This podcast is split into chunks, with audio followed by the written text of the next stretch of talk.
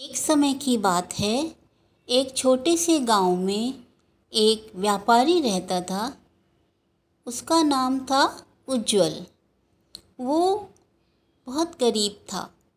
वो अपना व्यापार न चलने के कारण बहुत गरीबी में अपना जीवन काट रहा था बच्चों। गरीबी से तंग आकर उसने गाँव छोड़कर दूसरे गाँव जाकर कुछ और काम करने का निश्चय किया।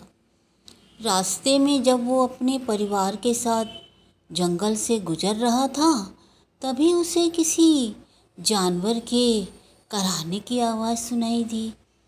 उसने पास में जाकर देखा तो एक ऊँटनी बहुत दर्द से कराह रही थी।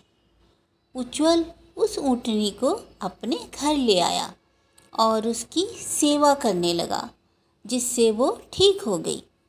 उज्जवल उस ऊँटनी का दूध अपने गाँव में बेचने लगा। थोड़े ही दिन में उसकी उस दूध से अच्छी कमाई हो गई और उसने एक और ऊँट खरीद लिया।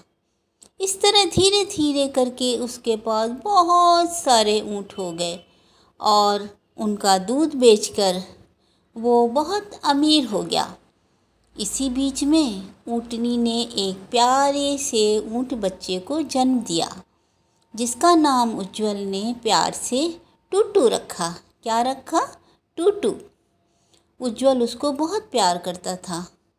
उसने टूटू के गले में एक घंटी बाँध दी, जिसे वो हिला हिला कर बजाया करता था। टन टन टन टन, जैसे वो चलता, जैसे वो चलता।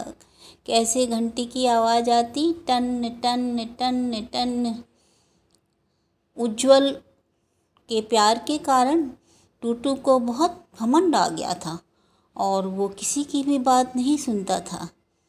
जब सब ऊँट घास चरने जाते थे तो टूटू घंटी बजाता हुआ पीछे रह जाता था। टन टन टन टन, सब लोग उसको बुलाते, टूटू आ जा, टूटू आ जा, जब जानवर खा जाएँगे तुझे टूटू आ जा लेकिन वो किसी की बात नहीं सुनता था।